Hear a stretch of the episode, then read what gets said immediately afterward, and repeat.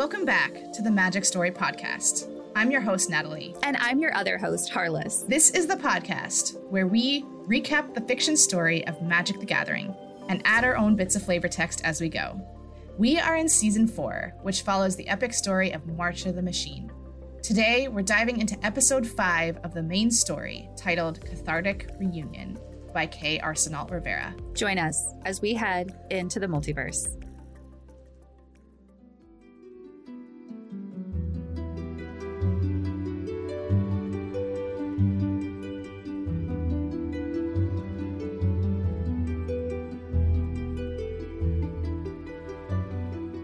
Okay, holy crap. Can I just say this episode was a roller coaster ride to read? I'm so excited to get started. Yeah, I absolutely loved this episode. And one of the things I loved about this episode that I wanted to bring up right off the bat is the art that was published with this story. Oh my goodness, The we art got is some fabulous. beautiful pieces that describe what's going on in the set. So I just want to say, you know, we always say if you want to read the story, you can go to mtgstory.com. But I also wanted to plug that if you want to look at the art pieces that were commissioned alongside the story and really help give you visuals, you can just go to mtgstory.com, find the episode name, and scroll through and look at that art because, oh my goodness, They it is captured beautiful. the events, uh, and, and as I was reading it through, I, I could see so vividly what was happening because of the art. So yeah, definitely agree with you, Harless. The the art was pretty fabulous for for this particular episode. All right, let's dive right in. We start right away with our planeswalker, Chandra Nalar. And Natalie's going to give us a quick recap of what Chandra has been up to leading up to this moment. So if you need a brief reminder of everything that's happened in in season four so far to kind of pave some context as to what is going to happen in this episode.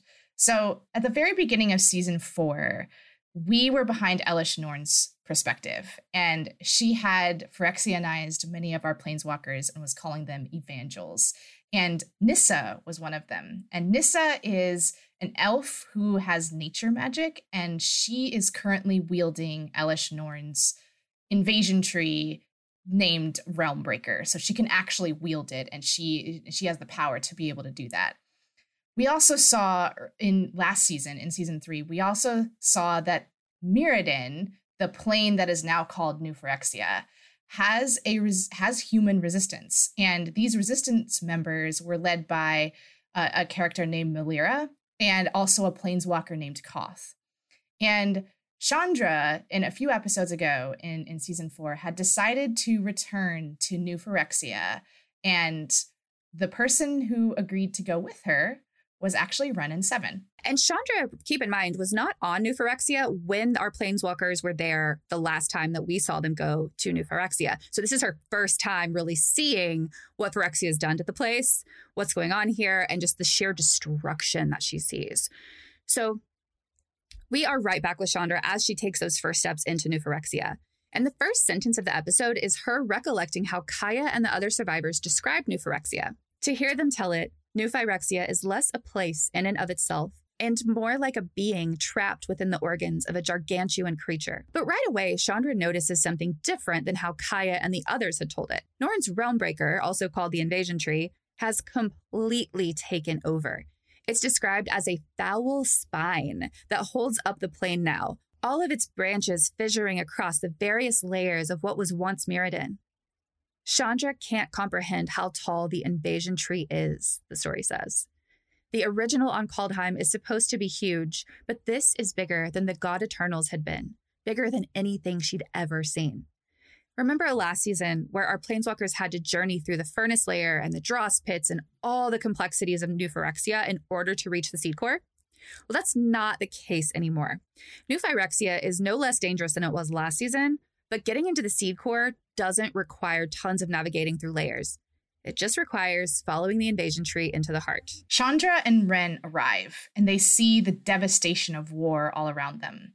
Destruction litters the ground, including golden armor of the resistance. This place looks nothing like it did when our planeswalkers were here last.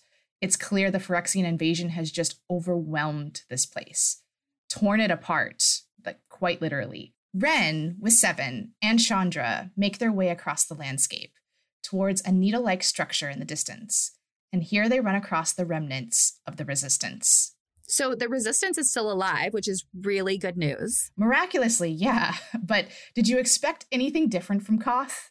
I mean, he was such a strong ally, a close friend of Elspeth's in our last season. He helped Jace and the others reach the Seed Core. Chandra and Wrenn introduce themselves to Koth and Melira, and although Koth won't turn his nose up at help, it's clear he's a bit disappointed. Only two people have returned to help. Two. From Koth's perspective, I can imagine how hopeless that seems. What that says about the rest of the multiverse that they'd essentially given up on Mirrodin, surrendered it to its fate, given up on Koth and Melira and the others still fighting here against all odds. But Chandra reminds Koth that she and Wrenn are two exceptionally powerful planeswalkers, and they're here to do what Jace and the others couldn't. And although Koth is skeptical, he allows it to lift his spirit somewhat. And Melira also cuts in with that constant hope and encouragement she has. She's right in that there is still a war to fight, but they're still here, still themselves, unwilling to let Phyrexia win.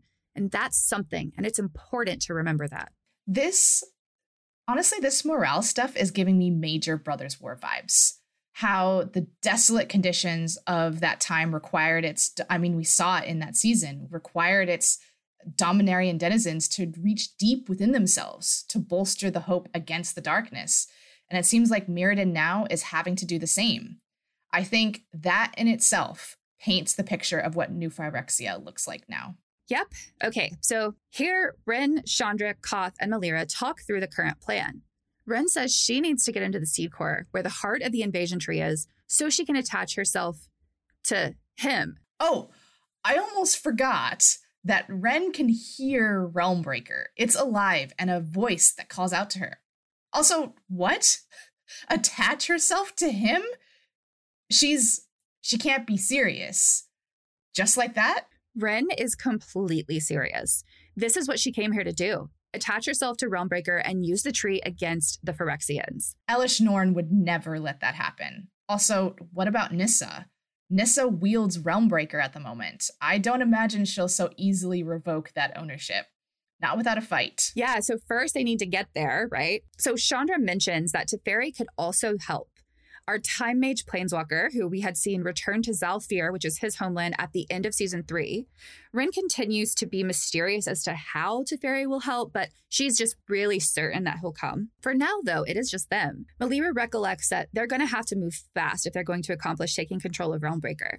Norn will protect it fiercely. And Norn is no fool. She's going to have connections to the tree and she's going to know as soon as Wrenn touches it. A cool thing that also happens here is that Koth wants to try and rescue Karn while they're at it. Yeah. So Karn, right? Like Karn has been at Norn's mercy this whole time, ever since the end of Dominaria United, which again was season one for us. He's disassembled. He's helpless to do anything. He's trapped in the heart of New Phyrexia. He's here too, and he needs help. Just have to say, I, although I really appreciated our Planeswalkers' efforts, like Jace and everybody last season, their goal was to blow up Realmbreaker with the Silex.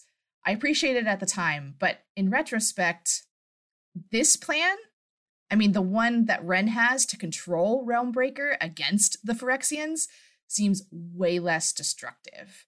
The Silex is a diabolical weapon that could have wiped out everyone, including Karn. We had forgotten about Karn last season. But this, Wrenn attaching to Realmbreaker just seems way better, like more heroic somehow. Yeah, I completely agree with that. So back with Koth, Melira, Wrenn, and Chandra. They're all talking about their plan to take over Realmbreaker and get Karn free.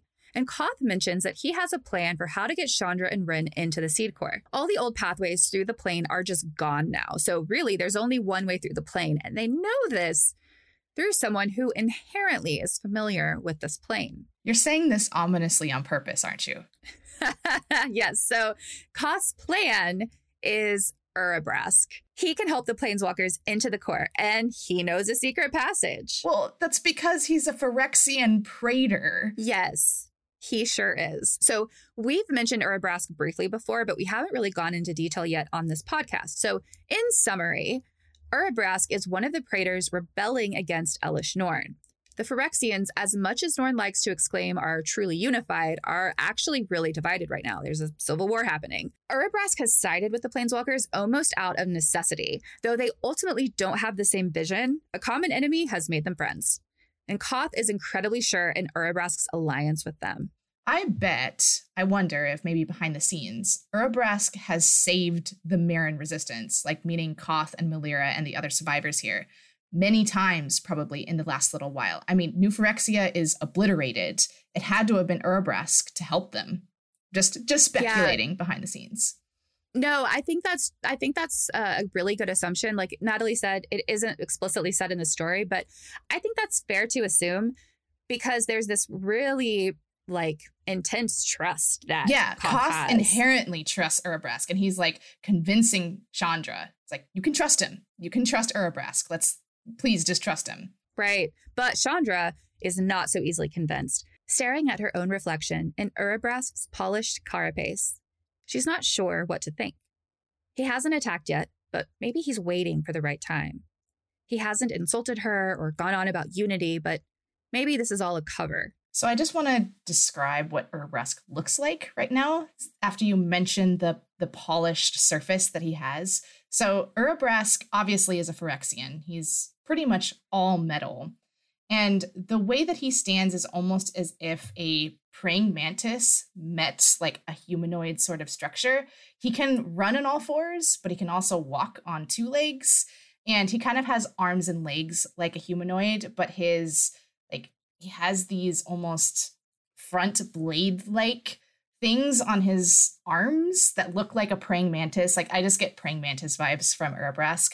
And he has this really, really long tail. And his head is very, I, I just get insect vibes from his head, but he has this like smooth, elongated head. And and he just looks so cool it like comes to a point and almost yeah. like I don't want to yeah. say a beak, but it's it, imagine like it is An almost bird like. bird head. Yeah, yeah, yeah, it is almost bird like. And actually, I'm going to have Harless read something from one of our art directors that actually gives further description into Urabrask, which is pretty cool. He's a very mysterious being. His essence is as inscrutable as his goals. His redesign was made to feel like one big gas guzzling machine, to the point that now, when I see the art, all I imagine is his roar sounding like a very loud diesel engine. Yeah, so aesthetically, Urabrask is super cool. And right now, he's on the side of the planeswalkers. So I'm going to overlook he's, that he's a praetor for the time being and just appreciate a new ally that they have. And if this means Chandra can maybe get out of this in one piece, girl, I'll roll with it. I think Chandra comes to the same, th- that exact same decision. Urabrask speaks to Chandra here. He tells her that their chances of succeeding in their plan is almost non existent. Elesh Norn is just too powerful. She protects the tree too fiercely. And even the journey to get close enough to the tree is just wrought with peril. And to this, Chandra just responds I don't care what some Phyrexian weirdo thinks of me. I'm going to do what I can here. Which is just a typical Chandra, and I I love it. Yeah, I love it. Melira announces that the rest of the Mirran resistance, which are so few it makes Chandra's heart ache and mine too, will provide a distraction to the mother of machines while Chandra and Wrenn try to get to the invasion tree. Koth says he can launch Wrenn and Chandra across the space between here and the seed core with platforms propelled by lava blasts. And to explain that, I, I think it's important to explain Koth's planeswalker ability here. He's a geomancer, so he can manipulate all forms of rocks, including lava and iron. So that's how he's able to do that. Yeah, there's a really cool art image that depicts this moment in this set. All right, so in this art piece, which I just love, it shows Chandra and she's riding atop this like piece of rock or metal, but it's like really smooth. And there's this burst of lava that is quite literally pushing her through the air. Now her hair is flames, her uh, hands are flames. This is probably not a comfortable experience. Probably not. Um, and so she's like using some of her planeswalker abilities here um, as she flies across the chasm. But it just looks so cool because you really get to see, you know, one of my favorite things is when we get to see how this power mixes with that power and creates something cool that neither of them could do alone. And this is one and of those moments cool for me. moment that showcases yeah. like Koth's abilities are very cool. He's able to make this happen. But then Chandra, because she's Chandra and a fire mage, I think it just makes it that much cooler because they're working in tandem with each other. Well, it's also like Chandra is using her flame like her hair is flames her hands have fire shooting out of them and then she's just surrounded by hot lava and it she just looks very um even though she looks uncomfortable because she's surrounded by flames, it just looks very appropriate, right? Like it's, it's like Chandra. Chandra in her element. Yeah. Yeah. Yeah. It's very epic. yeah. So before she's actually launched across this giant lava, like Koth is going to bring her and Wrenn over to kind of like this outcropping that they'll get to in just a moment. But before she does this, she looks out at the remaining Mirran resistance members. And like the plan is in place now. All they have to do is follow it. And Chandra thinks this tiny clutch of people is all that stands between Phyrexia and the multiverse. Yeah, and can I just say, not all heroes are planeswalkers. I mean, these Mirrans, they deserve so much. They truly deserve the highest hero award in the multiverse. Seriously. They've been yeah, they've been fighting the Phyrexians their entire lives. And now they're going to be what takes on Elesh Norn head on right here, right now. And there are like maybe a dozen of them. Just gonna call that out. Yeah, seriously not all heroes are planeswalkers. Mirrans, I take my hat off to you. So before Chandra and Wrenn are launched across the lava pools to the seed core, Chandra also notices that Seven's branches are beginning to turn black. If you remember, Wrenn's current tree, which is a symbiotic relationship due to her dryad abilities, is named Seven. And Seven is a young, ambitious, enthusiastic sapling I imagine it almost has like a childlike voice, all go getter attitude and not afraid of anything. But the air of New Phyrexia is really not good for Seven. I don't know how much longer it can survive here. In fact, Chandra wonders how much any of them have left. The last of the halo won't last forever, and they are surrounded now by Phyrexian influence that could consume them in an instant. Like, remember, the entire plane, the, like, it used to be in layers, but it has now collapsed into a Phyrexian network, and the entire place is essentially like the Mycosynth Gardens, where the very air is toxic and can turn you Phyrexian. A beautiful travel destination. Oh, yes. So, anyway, eventually they're launched into the air via these iron platforms that Koth propels with a lava blast across the giant lake of lava and the crumbled bits of Mirrodin layers.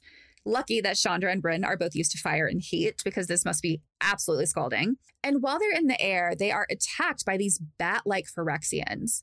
Chandra's not sure what she'd call these beasts that swoop in on the attack. They're a little like birds, a little like bats, and an awful lot like their bodies are made of bladed metal. However, Phyrexians stand no match against fire.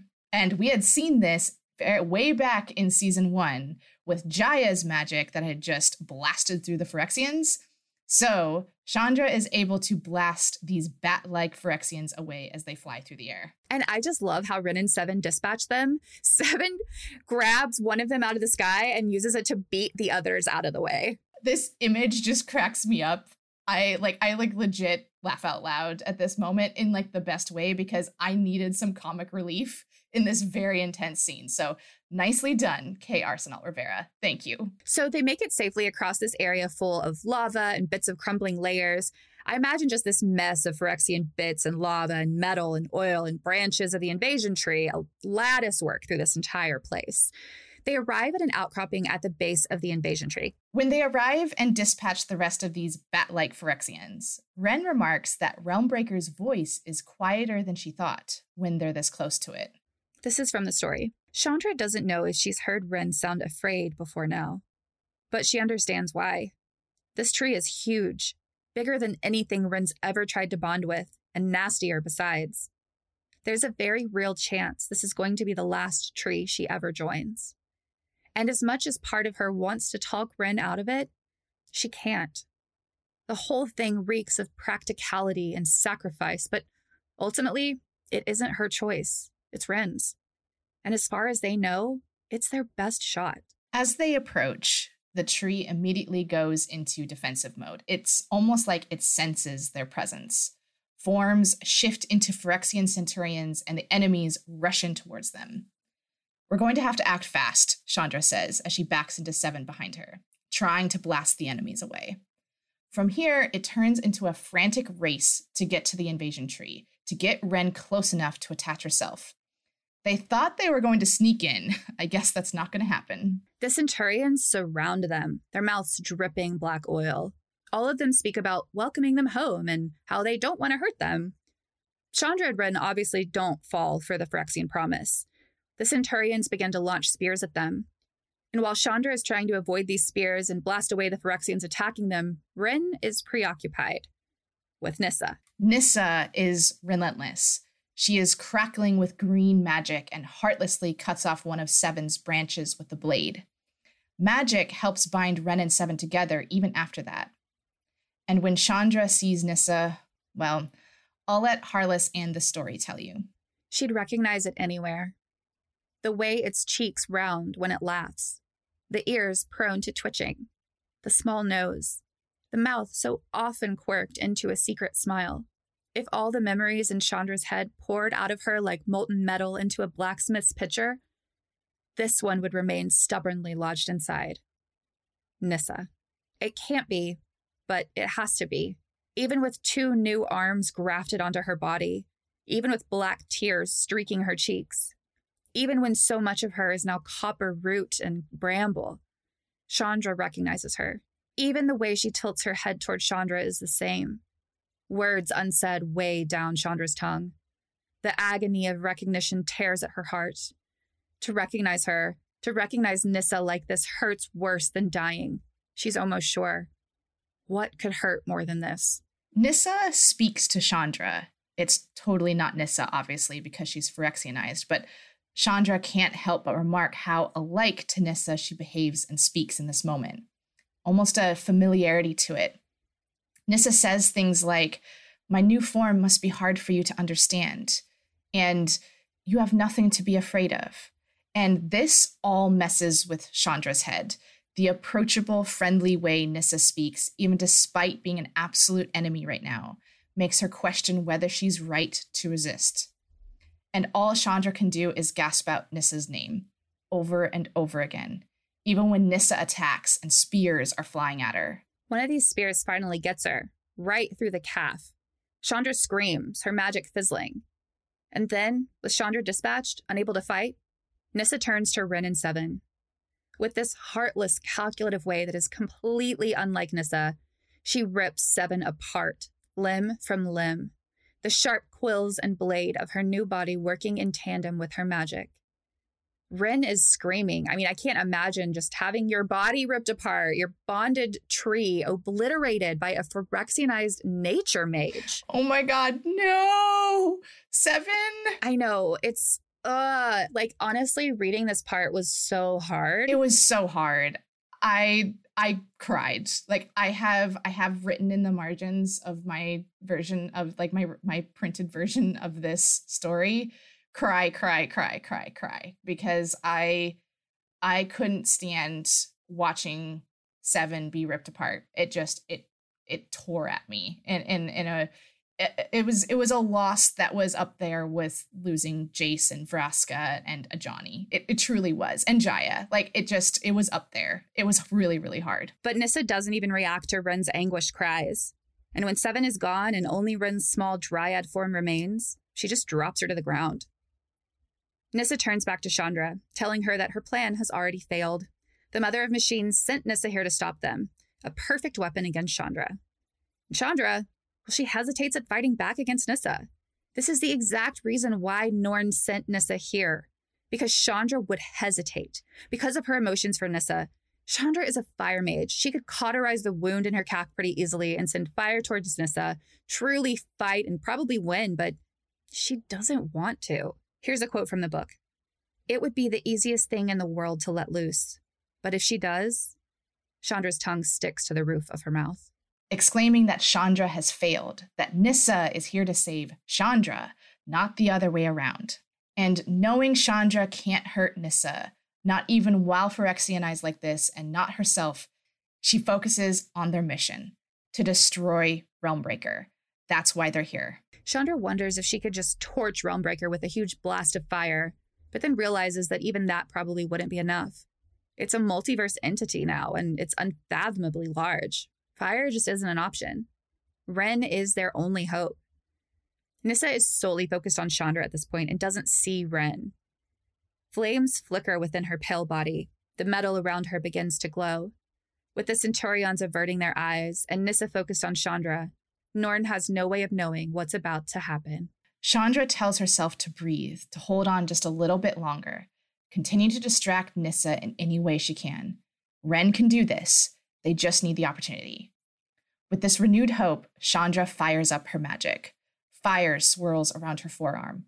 I'm not giving up here, she says to Nissa. And just when she says this, Nissa gives Chandra this sweetly disappointed, confused look that just wrecks her. And I'll describe it for you. Nissa's ears droop, her lips part. A softness creeps in around her oil slick cheeks. How many times has she seen this look? In the cold hours of the night, before the sun rose, when they used to talk about whatever came to mind. Whenever Chandra spat out an idea that didn't quite make sense and Nissa wasn't quite sure how to tell her. How many times has she seen it? Why does it hurt so much now? Chandra. That's her voice, Nissa's voice, without any of the interference, without Norn's influence, just Nissa. And hearing this, Chandra's flames flicker out, completely taken aback. A critical hesitation right here, where Chandra just fathoms the impossible. She considers it. Nissa begs her, pleading with her to join her, to come with her, that she misses Chandra. And honestly, I really think Nissa does miss Chandra in this moment, regardless of Phyrexianization. Shrouded in the promise of Phyrexian glory, yeah, but the missing part, I don't think that's fabricated or an aspect of Phyrexia within Nissa. A life without fear, a life without the others second guessing every decision she's ever made, a life free of loneliness and pain. Even if they stop the Phyrexians here, won't something else take its place? Before this, there was Bolas, the Eldrazi. Now there's Elesh Norn. There's always a tyrant. But if she takes that hand right now, that story could end. It would be like running away together, running away from their problems and their responsibilities and everyone who'd sacrificed everything to get them here. I miss you too, Chandra says, tears burning at her eyes. I miss you so much, but I can't. I'm sorry. And when Chandra says this, the real Nissa is gone replaced with a furious Phyrexian planeswalker in its place, enraged and focused on destroying Chandra, slicing out at her with her sword. But Chandra, the fire returns to her. That steadfast, get things done attitude returns with it. And with a blinding orange explosion, she punches Nissa's branch sword arm that had struck out at her the second before. At the impact, the ground beneath them explodes too. The impact sends her and Nissa hurtling away, the Centurions dropping like stone hail. Only Wrenn is close enough to the tree to cling to it. She's going to have to handle it from here. And that's the end of the episode. Which, what? Oh my gosh, such another cliffhanger. I, you know, if you watch Weekly MTG, you'll have seen us talk about how we don't actually read ahead in these stories when we're recording. We don't. Like, we read the story, write this episode, record the episode, read the next story, and so forth. It is so hard not to flip to the next page after this. I because wanted to it's so just bad. Such a cliffhanger. I wanted to so bad. I was like, I can't be left not knowing what's going on. So Chandra had just attacked Nissa. Like after all of this, she had just attacked her, and Wrenn a question mark like Wrenn was able to cling to it but what happened? I was i was so full of questions. I was so full of questions. But guess what? We're just getting started. So we have many more episodes still to go in march of the machine so we'll just have to pick it back up in the future episode As always, you can read this story and so many more at mtgstory.com. If you like this podcast episode today, please give us a review on your favorite podcast platform. And if you didn't know, we're available on most podcast platforms, by the way Spotify, Amazon Music, Apple Podcast, many more. So tell your friends. We appreciate you tuning in today in our journey through Cathartic Reunion by K. Arsenault Rivera. More of season four is right around the corner, so we'll see you next time. Until then, Have, a, magical, day.